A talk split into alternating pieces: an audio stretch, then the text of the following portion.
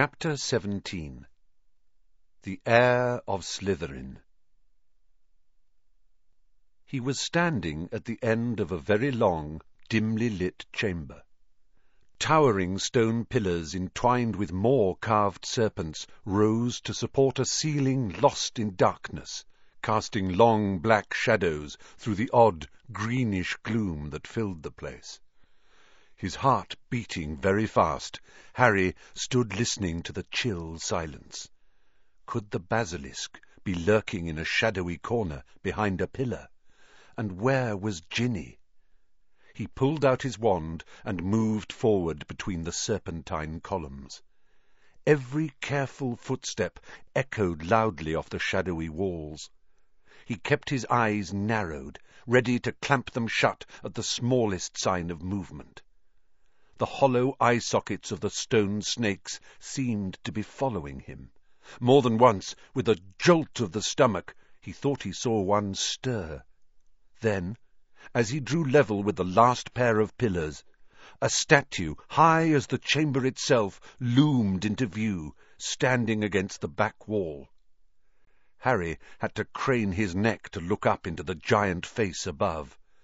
It was ancient and monkey-like, with a long, thin beard that fell almost to the bottom of the wizard's sweeping stone robes, where two enormous grey feet stood on the smooth chamber floor, and between the feet, face down, lay a small, black-robed figure with flaming red hair.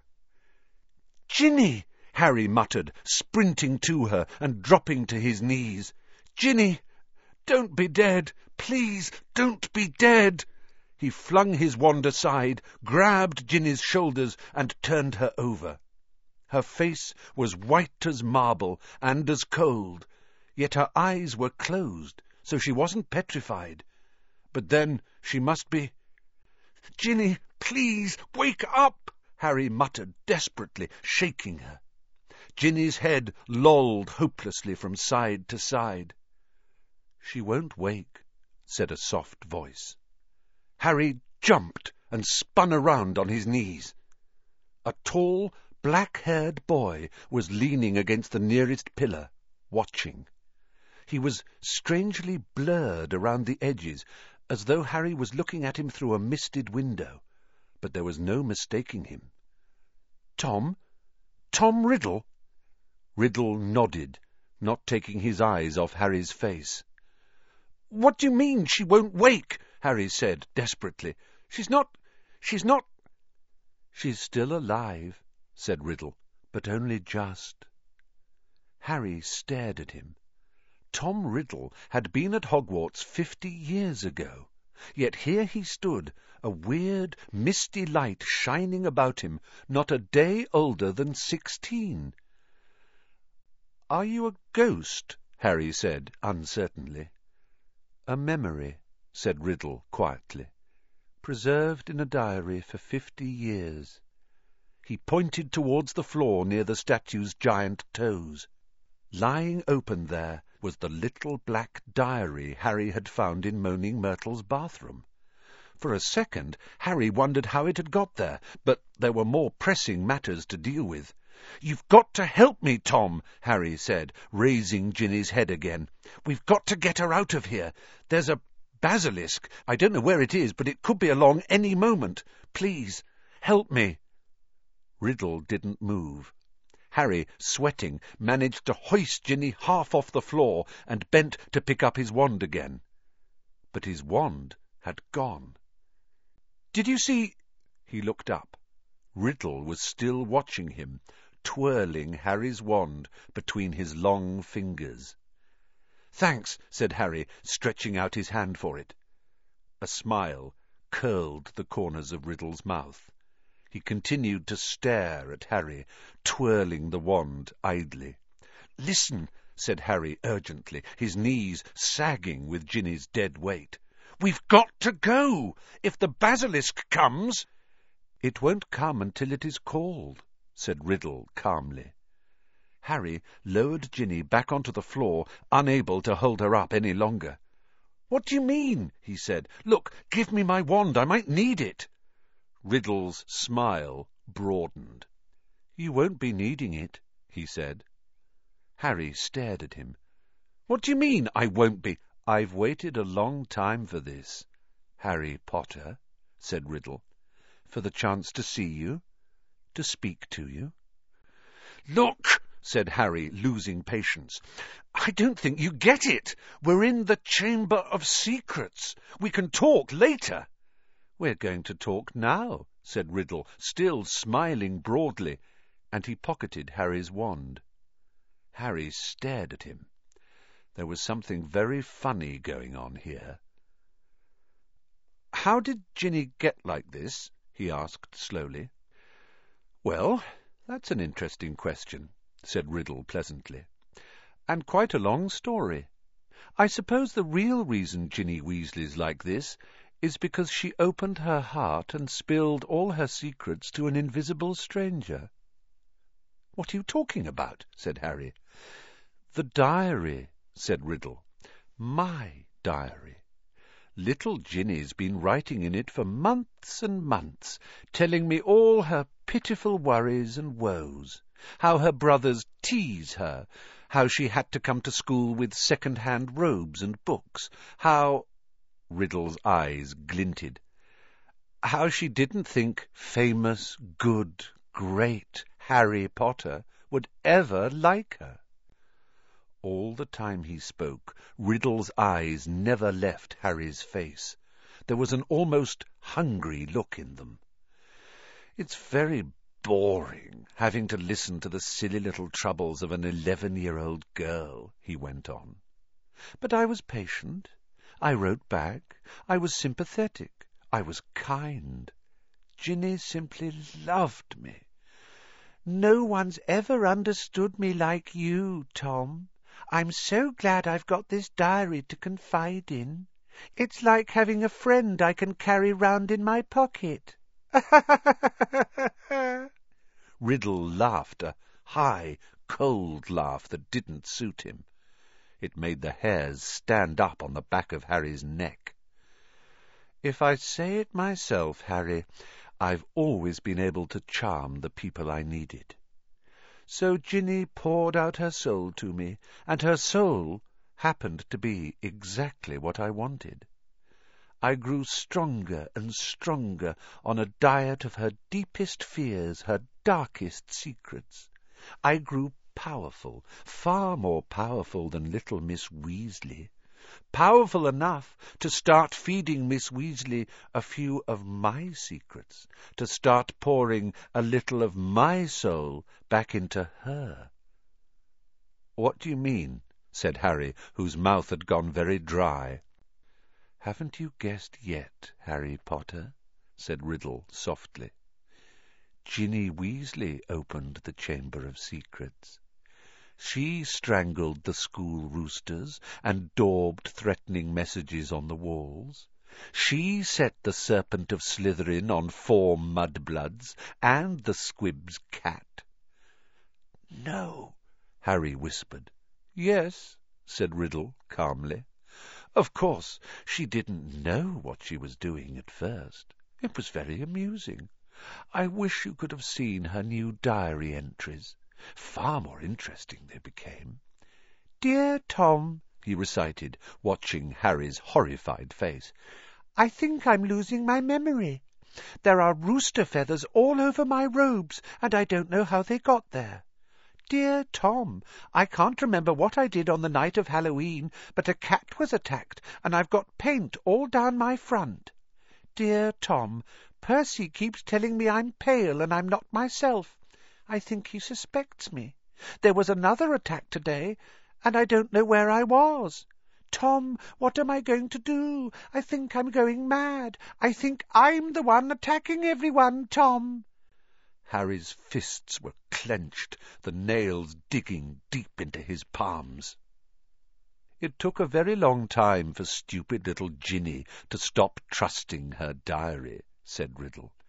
But she finally became suspicious and tried to dispose of it. And that's where you came in, Harry. You found it, and I couldn't have been more delighted. Of all the people who could have picked it up, it was you, the very person I was most anxious to meet. And why did you want to meet me? said Harry. Anger was coursing through him, and it was an effort to keep his voice steady. Well, you see, Ginny told me all about you, Harry, said Riddle. Your whole fascinating history. His eyes roved over the lightning scar on Harry's forehead, and his expression grew hungrier. I knew I must find out more about you, talk to you, meet you if I could. So I decided to show you my famous capture of that great oaf Hagrid to gain your trust. Hagrid's my friend, said Harry, his voice now shaking. And you framed him, didn't you? I thought you made a mistake, but... Riddle laughed his high laugh again. it was my word against Hagrid's, Harry. Well, you can imagine how it looked to old Armando Dippet. On the one hand, Tom Riddle, poor but brilliant, parentless but so brave, school prefect, model student, on the other hand, big, blundering Hagrid, in trouble every other week, trying to raise werewolf cubs under his bed, sneaking off to the Forbidden Forest to wrestle trolls. But I admit, even I was surprised how well the plan worked. I thought someone must realize that Hagrid couldn't possibly be the heir of Slytherin.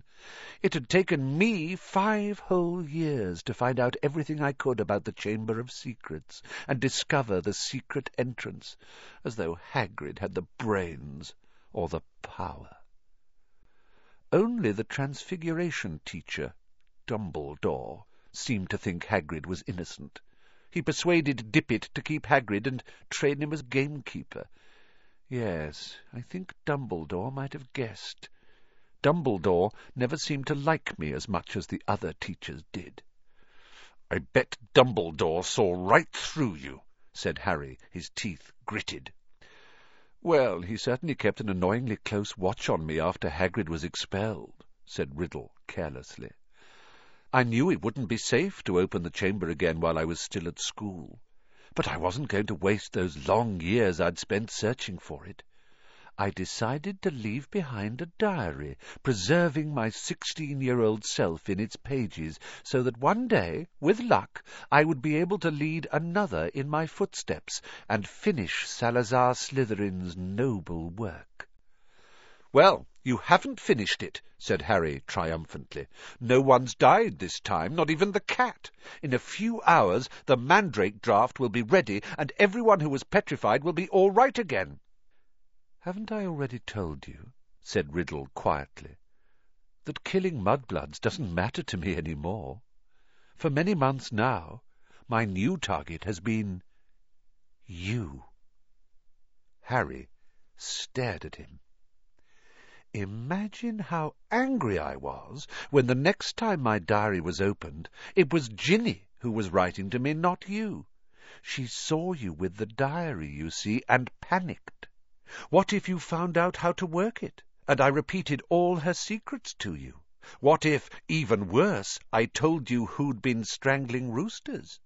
So the foolish little brat waited until your dormitory was deserted and stole it back.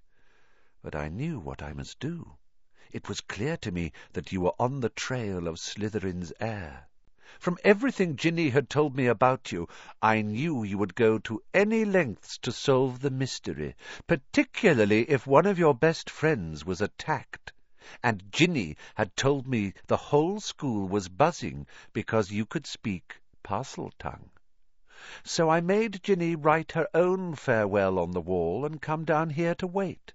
She struggled and cried and became very boring. But there isn't much life left in her. She put too much into the diary, into me.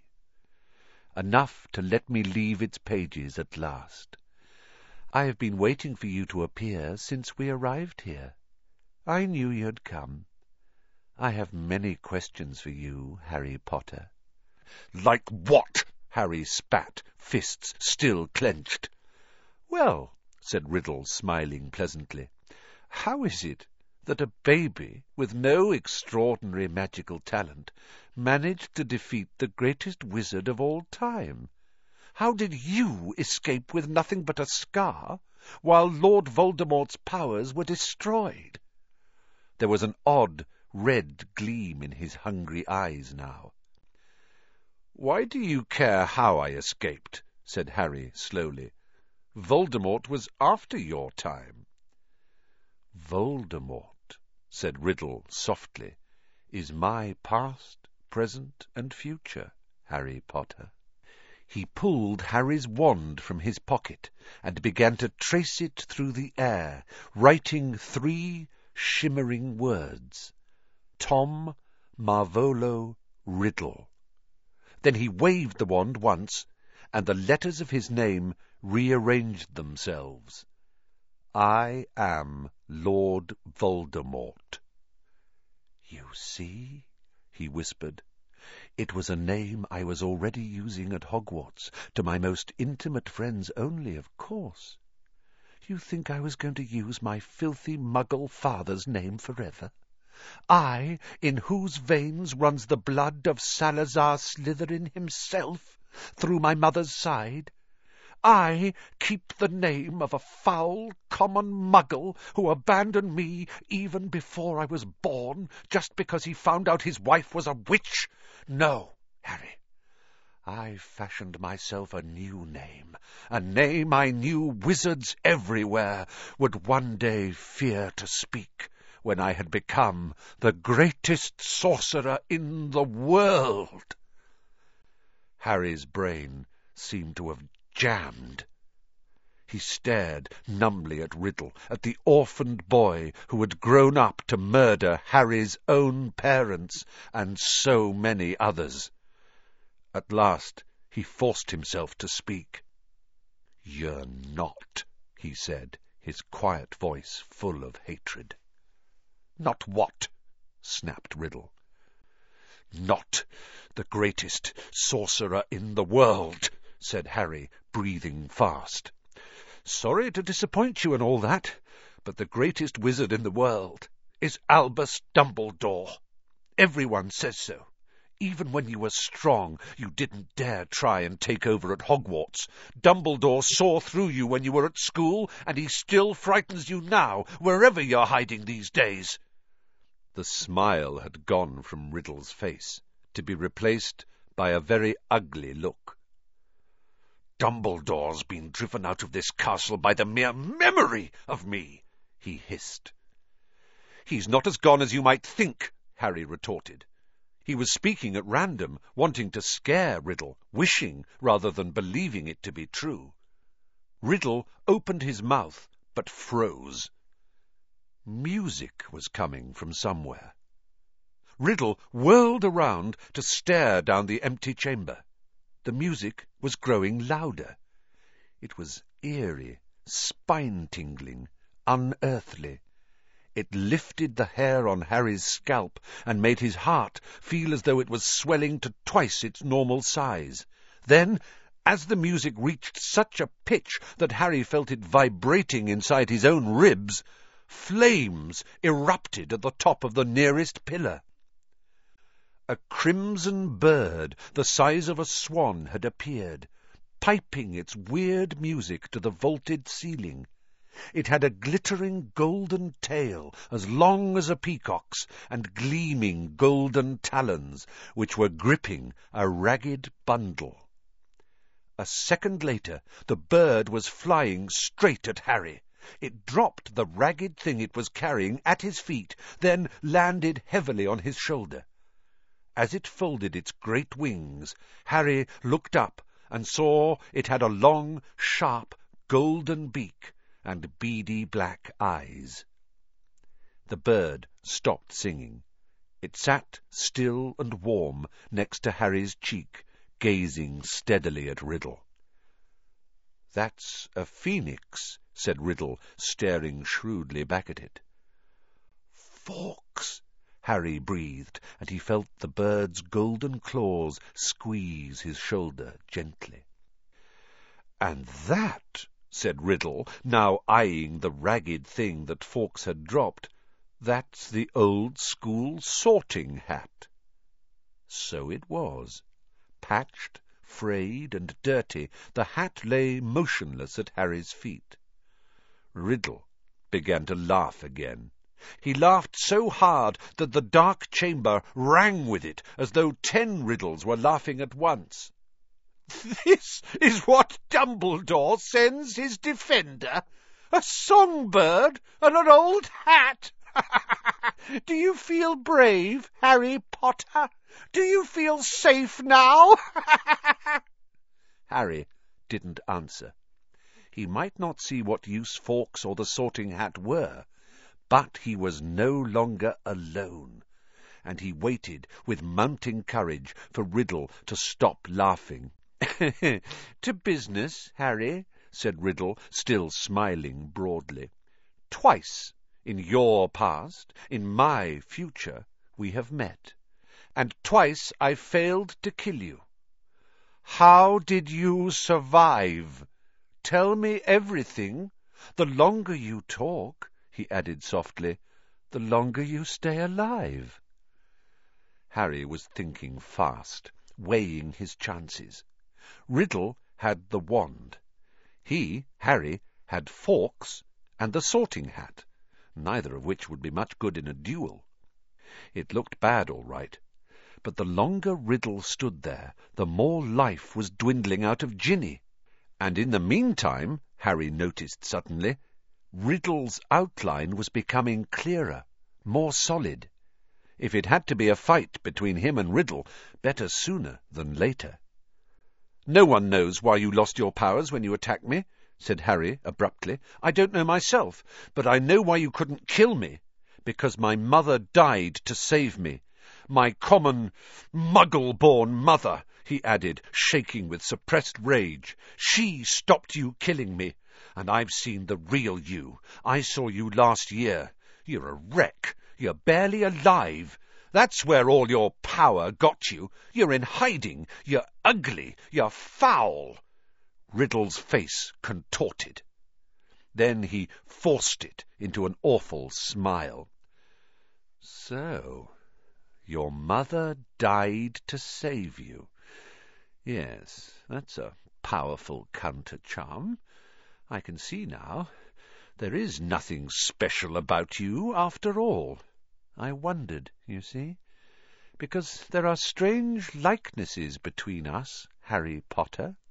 Even you must have noticed. Both half-bloods, orphans, raised by muggles, probably the only two Parselmouths to come to Hogwarts since the great Slytherin himself. We even look something alike. But after all, it was merely a lucky chance that saved you from me. That's all I wanted to know. Harry stood, tense, waiting for Riddle to raise his wand. But Riddle's twisted smile was widening again. Now, Harry, I'm going to teach you a little lesson. Let's match the powers of Lord Voldemort, heir of Salazar Slytherin, against famous Harry Potter, and the best weapons Dumbledore can give him. He cast an amused eye over Fawkes and the sorting hat, then walked away. Harry, fear spreading up his numb legs, watched Riddle stop between the high pillars and look up into the stone face of Slytherin, high above him in the half-darkness. Riddle opened his mouth wide and hissed but Harry understood what he was saying. Speak to me, Slytherin, greatest of the Hogwarts Four. Harry wheeled around to look up at the statue, Fawkes swaying on his shoulder. Slytherin's gigantic stone face was moving. Horror-struck, Harry saw his mouth opening wider and wider to make a huge black hole and something was stirring inside the statue's mouth. Something was slithering up from its depths. Harry backed away until he hit the dark chamber wall, and as he shut his eyes tight, He felt Fawkes' wing sweep his cheek as he took flight. Harry wanted to shout, Don't leave me! But what chance did a phoenix have against the king of serpents? Something huge hit the stone floor of the chamber. Harry felt it shudder. He knew what was happening. He could sense it, could almost see the giant serpent uncoiling itself from Slytherin's mouth. Then he heard Riddle's hissing voice.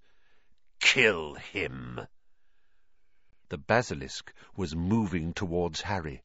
He could hear its heavy body slithering ponderously across the dusty floor. Eyes still tightly shut, Harry began to run blindly sideways, his hands outstretched, feeling his way. Riddle was laughing. Harry tripped. He fell hard onto the stone and tasted blood. The serpent was barely feet from him. He could hear it coming. There was a loud, explosive, spitting sound right above him, and then something heavy hit Harry so hard that he was smashed against the wall. Waiting for fangs to sink through his body, he heard more mad hissing, something thrashing wildly off the pillars. He couldn't help it. He opened his eyes wide enough to squint at what was going on. The enormous serpent, bright, poisonous green, thick as an oak trunk, had raised itself high in the air, and its great blunt head was weaving drunkenly between the pillars.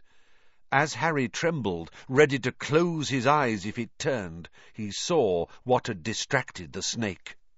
Fawkes was soaring around its head, and the basilisk was snapping furiously at him with fangs long and thin as sabres. Fawkes dived. His long, golden beak sank out of sight, and a sudden shower of dark blood spattered the floor. The snake's tail thrashed, narrowly missing Harry, and before Harry could shut his eyes, it turned. Harry looked straight into its face, and saw that its eyes, both its great, bulbous yellow eyes, had been punctured by the phoenix, Blood was streaming to the floor, and the snake was spitting in agony. No! Harry heard Riddle screaming. Leave the bird! Leave the bird! The boy is behind you! You can still smell him! Kill him! The blinded serpent swayed, confused, still deadly. Fawkes was circling its head, piping his eerie song, jabbing here and there at the basilisk's scaly nose as the blood poured from its ruined eyes. Help me! Help me! Harry muttered wildly. Someone! Anyone!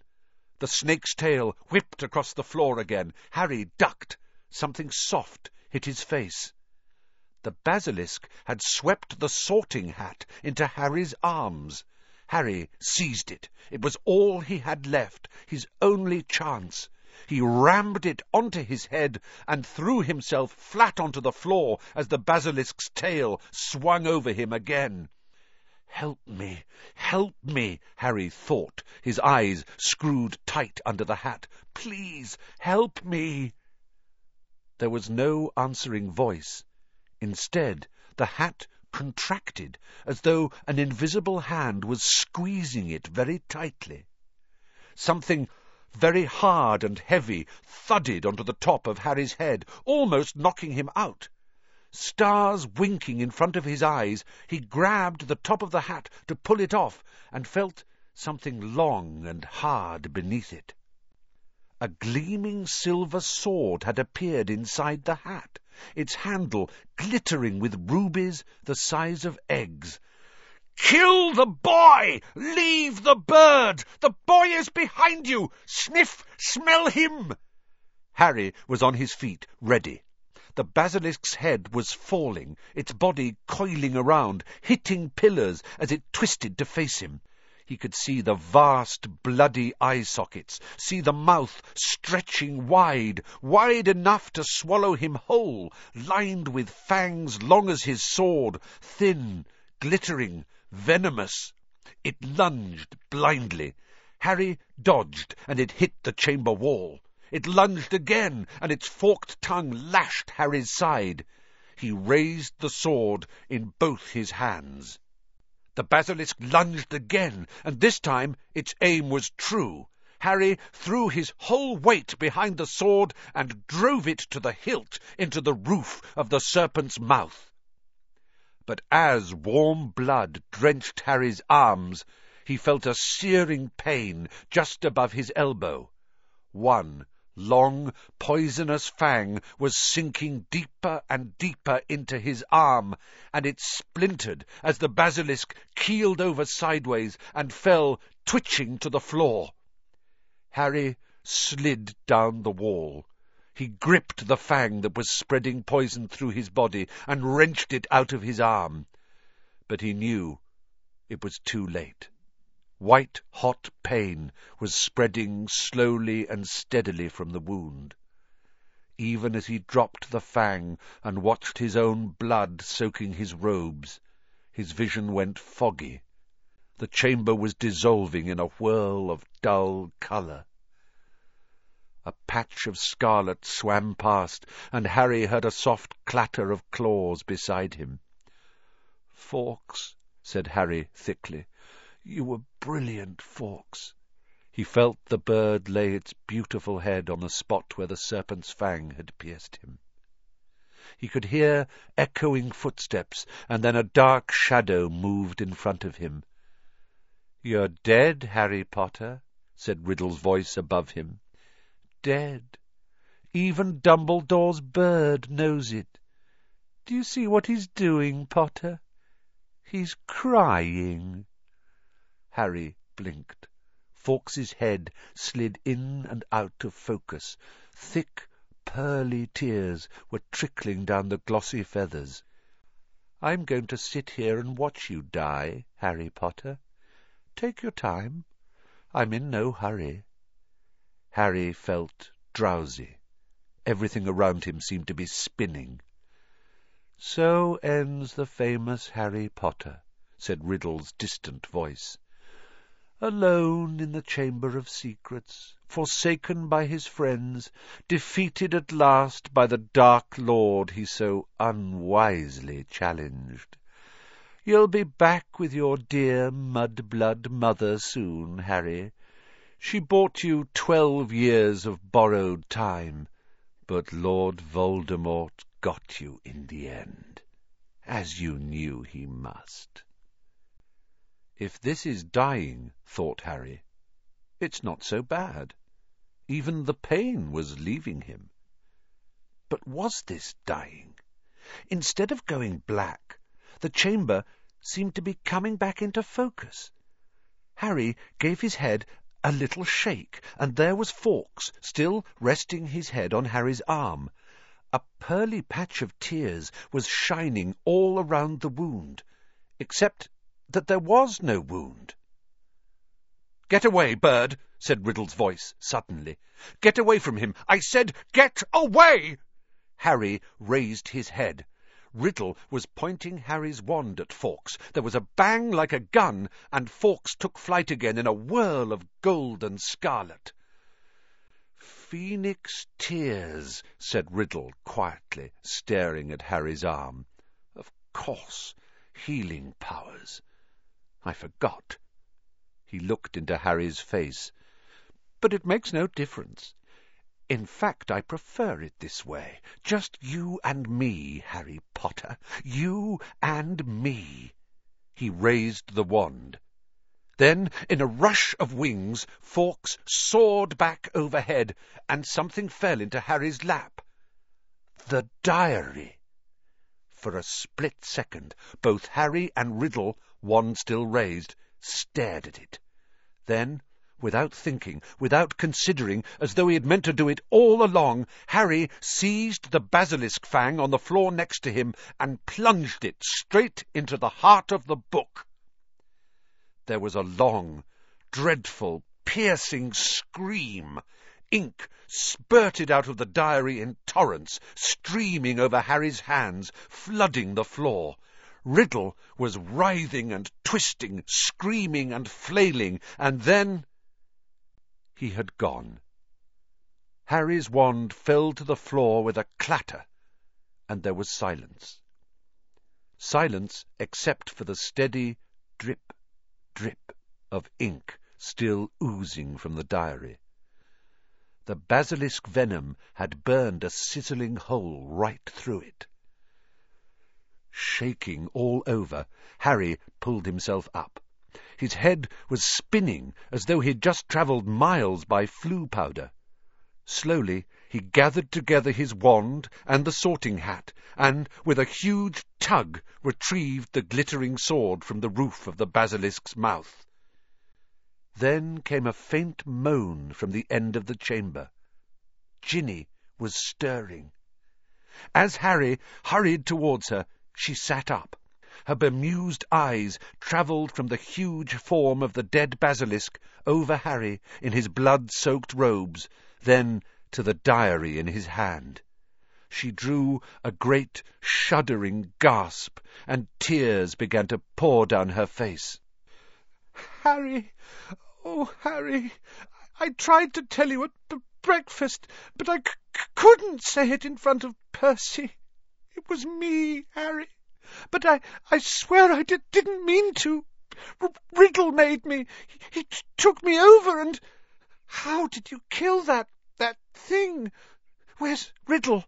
The last thing I re- remember is him coming out of the diary. It's all right, said Harry, holding up the diary and showing Ginny the fang hole. Riddle's finished.